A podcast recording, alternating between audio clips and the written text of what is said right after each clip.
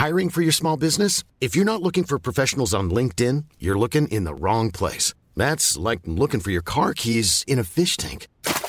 LinkedIn helps you hire professionals you can't find anywhere else, even those who aren't actively searching for a new job but might be open to the perfect role. In a given month, over 70% of LinkedIn users don't even visit other leading job sites. So start looking in the right place. With LinkedIn, you can hire professionals like a professional. Post your free job on linkedin.com slash people today. Morning,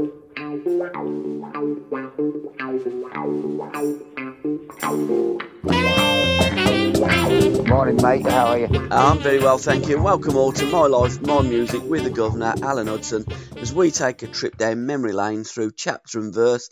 And in this edition now, it's going to be New Year, Fresh Hope, and Shine On Huddy.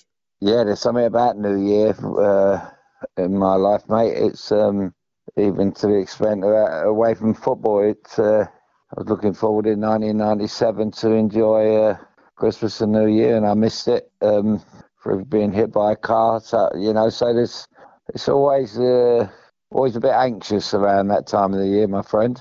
Absolutely, and we're going to start there because I, I did uh, reference Shine On Huddy, and there's a great story about Betty Shine, and it does lead us into a classic with um, TD holding your hand while you're in a coma. There's also a lovely little humorous story about Doddy, not Ken but Alan.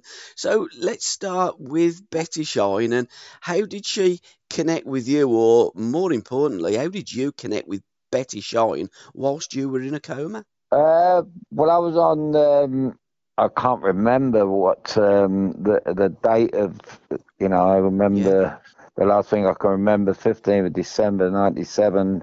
Um, walking home, and uh, the rest is history. I and then uh, all of a sudden I was sitting up in when I'd come down out of the coma and coming off the I, I think I'd come off the morphine by then. I, I received my first phone call from uh, uh, Betty, and um, I'm not too clear about um, if my family had told me all about it by that time, but um, she introduced herself on the phone and told me all about it. She told me how um, she was working for the Daily Mail at the time. She had a she was doing a I don't know it's a weekly or a, a daily column. I, I, would imagine a weekly column in there because uh, she used to work for the um, Scotland Yard and stuff like that, um, solving cases that they couldn't solve. And um, and she said she was having a morning co- uh, morning coffee over a Daily Mail. Uh, and she read a, uh, just a tiny snippet at the bottom saying that uh, I w- I'd been hit by a car and uh, told me, uh, told her that, you know, I, uh, I was a, uh, quite a famous footballer who played for, you know, whoever, whoever, whoever, and she knew nothing about me. So, uh, and at that moment, as she was reading it, I, I cried out to her for help uh, help me, help me. And uh, so, and then she contacted my family and uh, told them, told it, told them it wasn't a hoax, and would they mind uh, if they if she spoke to me? And uh, the the next the next thing from there was. Um, she said she can she can find out a little bit more um, no, how she got my how she got my number was um, Paul was she used to uh, do healing with Kevin Keegan's yeah. wife, and um, she said uh, I'll ask. I think her name is Jean, is it? Um, she said I'll, I'll ask uh, his wife if uh, if she'll ask Kevin, you know, if if we were friends and uh, about contacting me and uh, he helped her. So that's how it all came about. it's a quite unbelievable story because she was telling uh, your wife at the time information about you that that only the family could have known because it was personal information, and also with your sister at the time living in in a house, she um your dad had not long uh, passed, hadn't he? And she was shouting out for your dad for help, and a, and a, and a crucifix appeared, and it's it's still embedded in that wall to this day, isn't it? Well, it's it's still there. My sister's since moved, but it's, it was it kept coming yeah. up. Um, but what happened was she was my sister was uh, uh, in her flat that night, and she was talking to another family member, and she was very very upset. And uh, um, the young girl sitting on the settee said, "I don't want to." frighten the life out of you, but turn around. And uh, she looked on the wall, and the uh, there was a, a, crucifix come up on the on the wall, and uh, uh, you know when I first found out, I you know I didn't I didn't doubt it. I uh, I believed it obviously because I I, I I, I actually do believe in stuff like that, and uh, but. Um, Julie's boyfriend came in from work that night and ran out of the house. He was petrified. Mm. So you know there was, and they, and they Julie said that every time that um, she got a call or someone told her that I was very, very seriously ill, that uh, it was touch and go, that uh, it would come up. You know, it would die, it would kind of uh, die down when I was safe and come up when I was in danger. So it was quite quite extraordinary, really it's an incredible story, and your, your mum and the family were there every day, and your mum would bring food for the nurses and, and, and so on. And you had a few visitors, uh, Tony Davis being one of the visitors, and it does lead us nicely into the first song. Um, even the nights were better when uh, you two were sharing better moments in New York, and he was singing to you, wasn't he, while you was in the coma, apparently. Well, it's um, that, you know, I, we found air supply. Uh, yeah. I found it, but uh, Tony used to come and stay with me in Seattle, and um, uh, he'd come over for two weeks and stay for about three months. You know, and um, we, we love the life out there, and uh, air, air supply were a big part of it, and um, when I come out of the coma and people were telling me stories, you know, that was one of the stories. And I, I said to him, you know, that that wasn't a very appropriate song, you know, uh, even the night so bad. I said, because we, no one knew at that time if I was coming out of the coma or not, or, you know, if they were going to turn off the life machine or whatever. So, um, only only little TD could do that to me, you know. Uh, but that that's the way it is. It's it's a great song. He knew it was one of my favourite songs, and we used to sing it all the time. So, you know, it it it, had, it must have had some kind of effect on me. Absolutely, and they they produced um, or recorded four studio albums whilst you were in America. Uh, coincidentally, the first one was Life Support, in 79, Lost in Love, yeah, I know, Lost in Love 1980, The One That You Love in 1981, and Now and Forever in 1982, and Graham Russell and Richard Hitchcock. Absolute, I mean, you've introduced me to Air Supply. I remember I'm All Out of Love when I was a kid, and I, I do remember a couple of, of hits that they had. But the power of love for to to own that record yeah, absolutely. Yeah, uh, the, the amount of people come in my house. I mean, I had, a beautiful bar in Seattle, and we'd always have music on, and they walked straight into the bar, and you know, we did a lot of socialising there, and the, you know, and the amount of people that said to me, "She's got a beautiful voice," and it, it just made me smile, you know. But like, like, like you, um, I heard um, "All Out of Love," you know, before was one of the first songs I heard of theirs. But but I never really given much. I never give it much thought after yeah. that. I never really followed them. I never. It wasn't until I got to America because. I suppose it was because they wasn't very big in England. I don't think they toured England. If they did, they didn't go down too well, or mm. Whatever. Uh, you know what the music industry was like at that time. But it wasn't until I reached America. I suppose I lived a, a completely different life in America than I did in England. That you know, I, I kind of uh, built my own nightclub at home.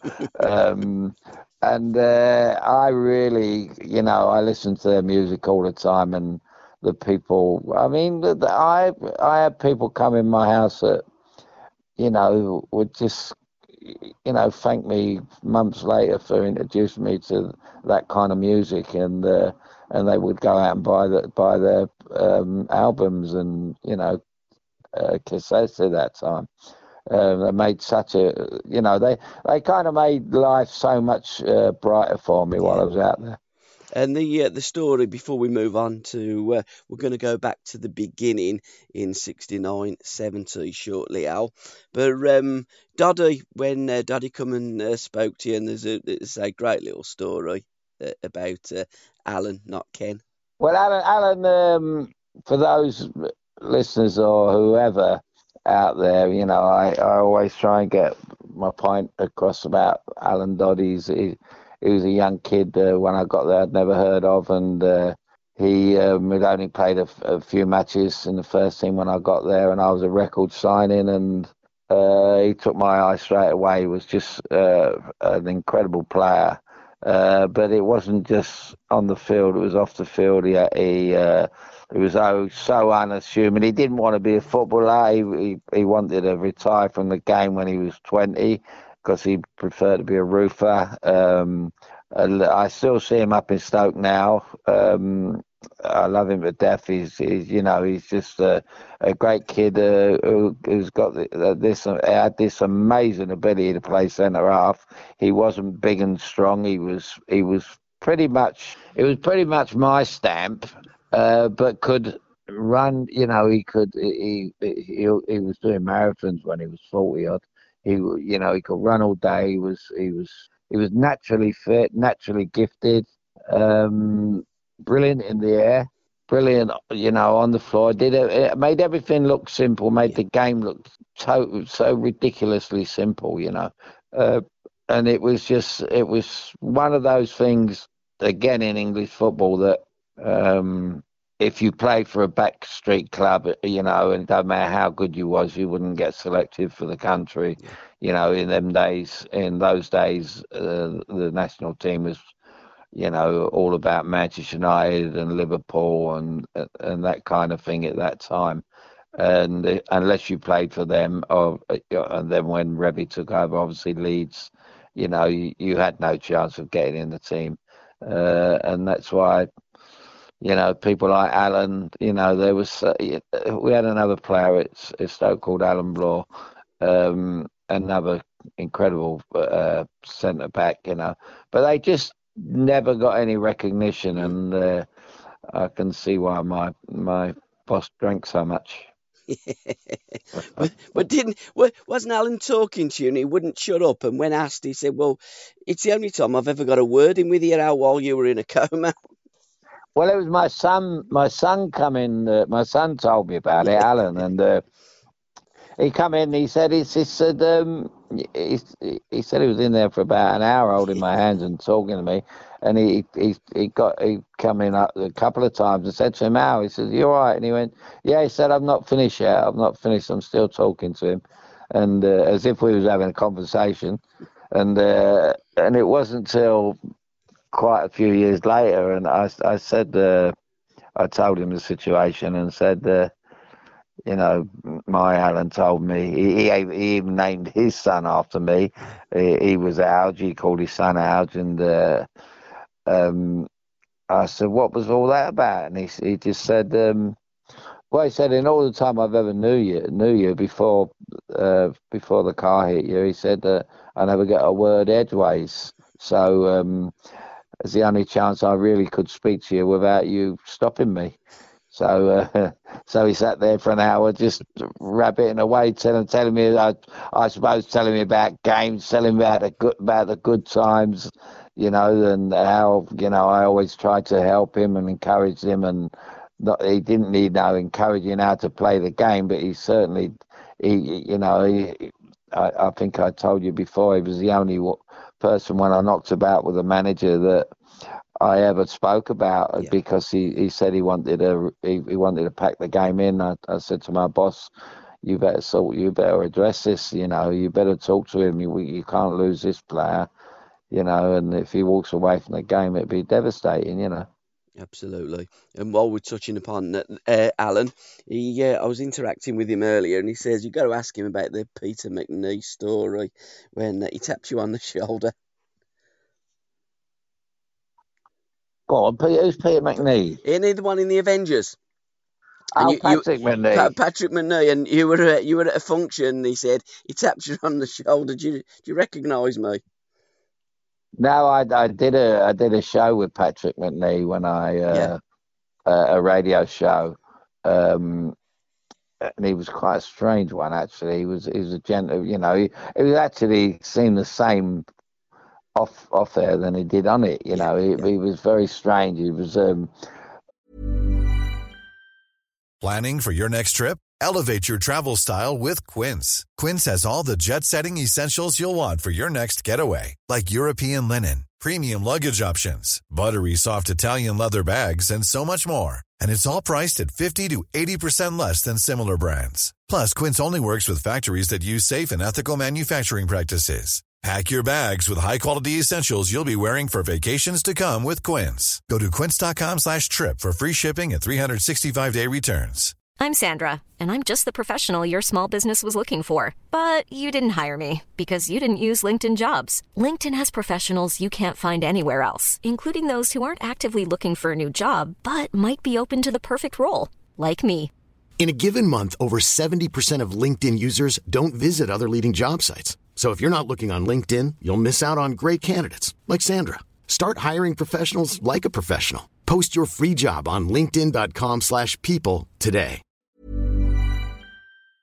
Um, you know, he, he wasn't very outgoing or whatever, but um, it was um, it was just at the time when I brought my the working man's ballet out, and I was I went on the show in the morning as the Ed Sheeran show, I think it was, Okay. uh, and uh, it was the morning that Chelsea played Middlesbrough in the FA Cup final, Right. and I think he scored the qu- uh, the lads, the Yeah, Italians Yeah, Di Matteo. yeah, he scored the quickest goal in Mm, his cup yeah, final goal, yeah. and th- that was the day. And we was we was on the show, and it was a it was a great show. The the two girls were on there that have gone on to do pretty well themselves, both individually. Two young girls, um, Mel and someone is it? I don't know. Mel and Kim. Yeah, is it? Yeah, Mel They, and they Kim. were we big went at the time, yeah. Yeah, well, they that uh, was the first time I'd ever known about it. Anyway, they were on the show, and there was another chap who was a terrific singer. It was a, it was a real good show on a Saturday morning. David Hemmings was on there. Okay. I was, uh, and I went round with. Uh, we all went round to the pub afterwards before we went to Wembley, and uh, you know, David told me not to mention anything about when we first met because he was with. Uh, um, we met at Lord Lichfield's home in, um, obviously Litchfield, and Yeah. uh, yeah, we met there. But one, I went up there with Geoff Hurst. He had a fitting for a suit, and um, he was there. The, the the tailor was there, and David was sitting playing backgammon with uh, Gayle Hunnicutt, who at that time was uh, a bit of a, a stunner herself. So he he kind of give me he was with a young lady and he gave me the eyes not to um, not to mention anything. So it was quite an eventful morning, you know. So you know that that that, that was the kind of stuff that went on, and, and you got to remember, you know, at that time, you know, I was I wasn't even playing at that time. Yeah. I was, uh, you know, that was wasn't uh, as I say, the Working Man Ballet had just come out, so that'd have been 96, 97. I'd have been 46 years of age, you know, and you, but but you're still rubbing shoulders with them kind of people, you know. Yeah, absolutely. And what you said, I didn't recognise you without your hat and doing somersaults. well, uh, uh, you know, um, when you think he, he had the, some of the most beautiful girls on his Yeah. show as well, didn't he? You know, Yeah, it did. it was a good show. I mean, it wasn't. I I, I, I don't, couldn't understand the show. I didn't, you know, didn't, didn't know what it was all about. Yeah, but uh, it the girls were, you know, when you think he started with Honor Blackman, Yeah. um, and went on from there. Absolutely. Well, we're going to go back to 69, 1970. and the uh, the FA Cup, you made your FA Cup debut, didn't you, uh, in 1970 against Birmingham Against you. Yeah, absolutely. and and the record that we're going to be looking at, it, it was a good year by Frank Sinatra, and it was a good year for you, wasn't it, personally? Well, it turned out a good year, Yeah. and you know, it, then uh, it went all pear shaped. But um, yeah, 19. I mean, I started 1969 70 season. I, I broke into the team. Uh, I haven't. I played my real debut that year against Tottenham. Then we went on, and uh, uh, it, it it wasn't. Uh, I mean, I played against Glenn Hoddle in his first game, and you knew from straight away this fellow was going to go straight to the top. But it took me a few games to get going, to get get up to the pace of the game. I was playing with people that, um, you know, were at that time and and still are in my eyes, the, you know, the best players Chelsea have had in in Peter Osgood, Charlie Cooke, and Eddie McCreadie. Uh, the goalkeeper Peter Bonetti, you know, the, the, me, Peter Bonetti, and Peter Osgood were the three chosen to go to Wembley that year and to Mexico. So, so it was quite a, it was a slow beginning, and but I, I think exactly what you said, Paul. It's it kind of came alive. Uh, the season came alive when we played Birmingham at home.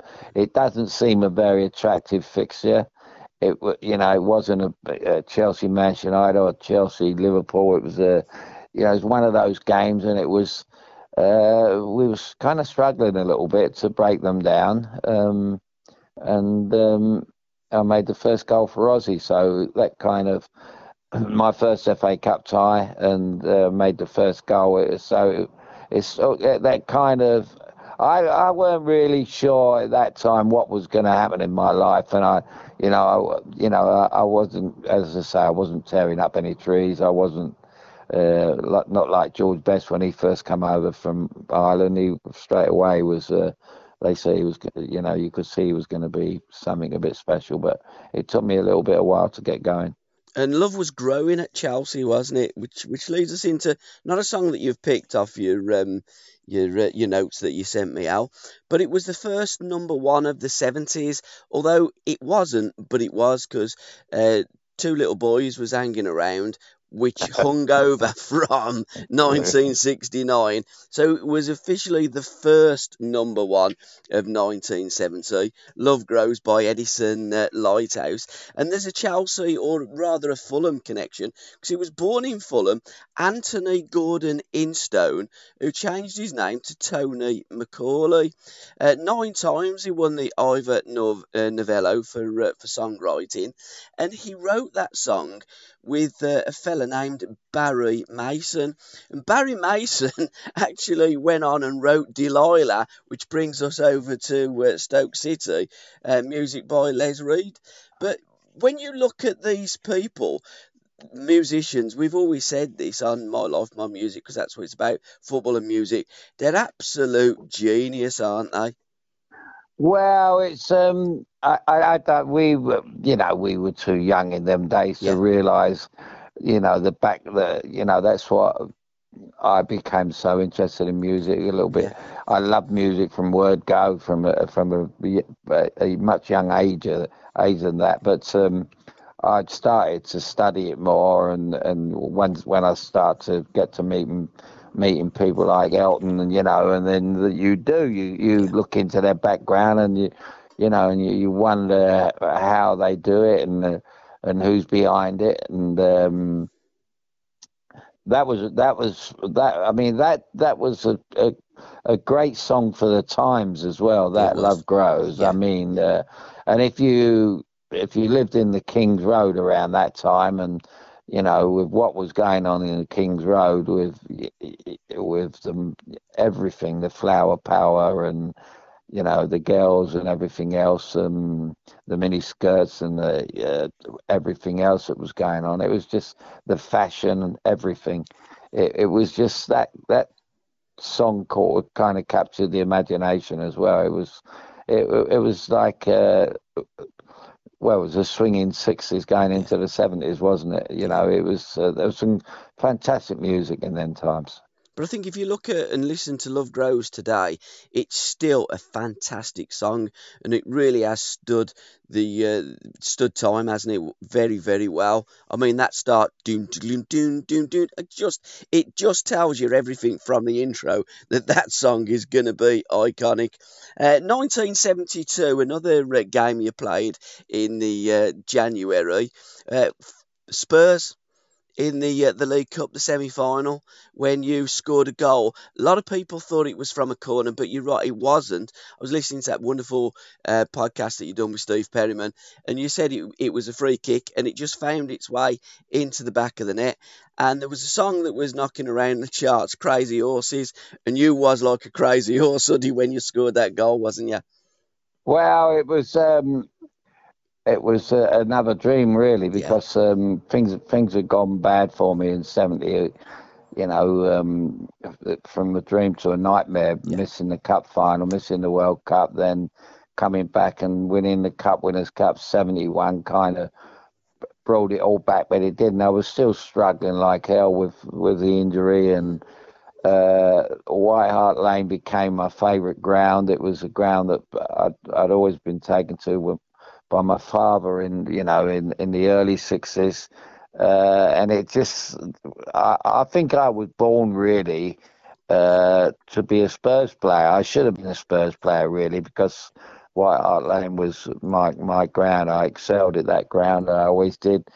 Years after, you know, even when I um, when I went to Stoke, you know, it was just a ground I loved, and uh, that particular night uh, we were we were we should have been home and hosed because we won the home leg three two.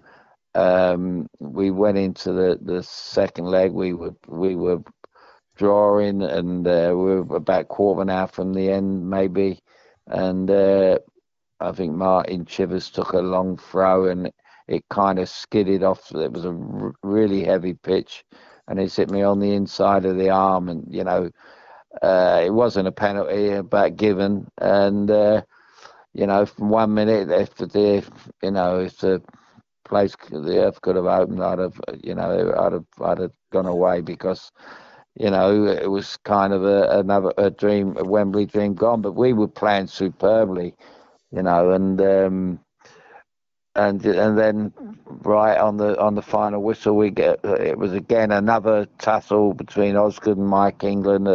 they they were always at it when they played each other, and thankfully so uh, Mike England jumped all over Ozzy near the corner flag, and uh, John Hollins used to try and grab hold of the ball and take all the corners and free kicks. But I, I kind of pushed him out of the way and, uh, you know, kind of redeemed myself. So it was one hell of a fluke, but um, you know, um, I see plenty of them yesterday on uh, with the FA Cup. Uh, the the luck of the cup is if you don't don't get no luck in the cup, then you ain't going to win it. You know, and uh, that was. Uh, but we deserve that bit of luck because um, I think I can remember telling you I had lunch with Terry Venables the next day, and he told me he said that that was I've got to say. I've played in some fantastic Chelsea, you know, performances, but that was the best I've ever seen. So um, for him to say that, it was quite something. And then, of course, you got transferred uh, to Stoke City, uh, January uh, 1974. You seem to get transferred throughout your career during January or late December, didn't you, Al? Yeah, there's only two. I think we spoke about. There's only two mm. trains of thought here. You know, um, you know, there's something to do with it. Nothing to do with Santa Claus, I know, but I, I think that the manager might might have thought, you know, he's going to be no good for, in the new year for a month or so. By the time he's had his Christmas parties, so we'll get rid of him. Uh, I mean, there was something about December and January with me. As I say, uh, I don't know many people have missed uh, Christmas and New Year, but I did years later. You know, I'm 70 now, but I've only had 69 Christmases and New Year. Um, yeah, I I I kind of started. I kind of started so many new careers in January, um, which kind of uh, worked out well for me, really, because uh, it, you know I, am a great New Year's Day man. I believe you know next year is going to be better. I, I sometimes always do. I don't for I don't say sometimes. I for some reason I always do. I I always try and be positive on New Year's Day and enjoy. That's my favourite day of the year, and. Uh, this time it worked in, in 73, 74, it worked. And on your notes on leaving Chelsea, it seemed that uh, Frank was the best male singer, then Babs that Barbra Streisand were undoubtedly the best female, edging Ella, Ella Fitzgerald. And I left Chelsea, leaving Maureen behind with The Way We Were seeming the song that summed it all up, The Way We Were. And that pretty much sums up the whole of the podcast that we do, doesn't it? The way we were looking back at the that way. Well, absolutely. Yeah, I think I better rephrase that. I, I didn't leave Maureen behind. She refused to come with me. Okay. It was, it was, um, yeah, it was one of those times. Uh, it wasn't the the one and only time that that happened, but um, at that time, you know, it was. Um, I, I don't know. It, it, it's something. It, again, I mentioned the accident. Again, it, seems to be that um, I seemed to be at my best when I was on my own. Uh, and I was I was left to go to Stoke all on my own. All right, I had my family. My family were incredible uh, on that next journey to Stoke because you know they never missed a game home and away. You know they'd always get 10, 12, 14 tickets. You know because they they fell in love with the Potteries as I did um, and they fell in love with the manager as I did it. And it was a great journey. It was an incredible journey. It was a, it was the most life changing thing that ever happened. Um, and um, to listen to the rest of this podcast, please go to www.patreon.com forward slash SRB media or just follow the links in the description. Thank you.